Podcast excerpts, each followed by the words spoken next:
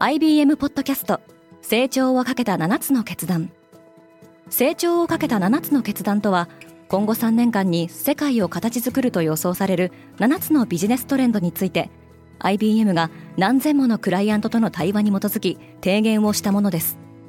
このポッドキャストでは変化の激しい時代において企業が下すべき成長をかけた7つの決断について日本 IBM の7人の専門家と考えていきます。今お聞きのリスニングサービスにてぜひフォローボタンからフォローをお願いします。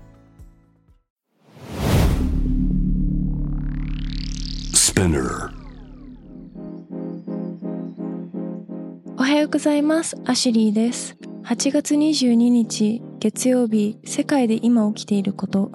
このポッドキャストではニューヨークのニュースルームから世界に向けて今まさに発信されたニュースレターを声でお届けします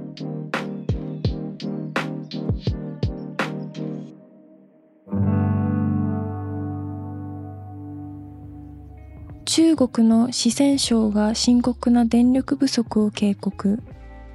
60年ぶりに大規模な干ばつに見舞われている四川省では一部の製造業への電力供給を制限する措置が当初の予定よりも5日間延長され8月25日まで続く予定です。イギリス最大のコンテナ港の労働者がストライキ。イギリス国内におけるコンテナ輸送の半分以上を取り扱うフェリックス投港でおよそ2000人の労働者が賃上げを求めてストライキを行っています。また別のアメリカ議員が台湾に上陸したインディアナ州の知事と代表団が昨日21日台湾に到着しました。半導体投資など経済協力について台湾側と会談する予定です。プーチンの頭脳の娘が殺された。ロシアのプーチン大統領にウクライナへの介入を後押ししたとされる右端総下、アレクサンドル・ドゥーギンの娘でジャーナリストのダリアは、モスクワ郊外で運転していた乗用車が爆発し死亡しました。シンガポールは男性同士の性行為を禁止とする法律を撤廃する。シンガポールはイギリス植民地時代に導入され、男性同士の性行為を犯罪として罰する刑法 377A 条を撤廃します。一方で同性婚を認める考えはないとしています。岸田文雄総理が新型コロナウイルスに感染した岸田首相は10日間自宅療養となり、アフリカ開発会議が開かれるチュニジア訪問は見合わせ、オンライン参加とする見通しです。今日のニュースの参照元は概要欄にまとめています。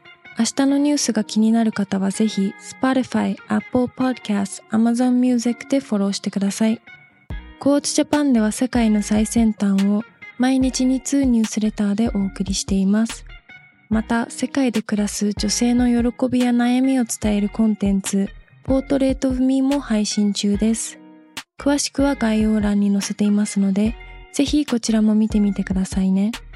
アシュリーでした。Have a nice day!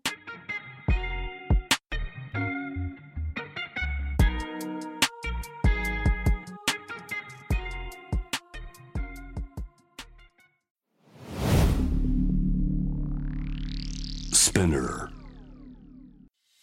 Hey everyone, I'm your boss Mila and Reiko. 長谷川ミラと佐藤真子にシュレイコの二人でお送りしている東京ヤングバス。同世代で共有したい情報や悩み私たちが感じる社会の違和感などシェアしています。毎週月曜にスペナーも通じてニューエピソードを配信中。メッセージは番組概要欄のメッセージフォームからお願いします。東京ヤングバス聞いてね。バイ。リスナーの皆様より多くのリクエストをいただいている話題のニュースを深掘りしたエピソードを週末の有料版で配信中です。今なら1ヶ月無料トライアルを実施中。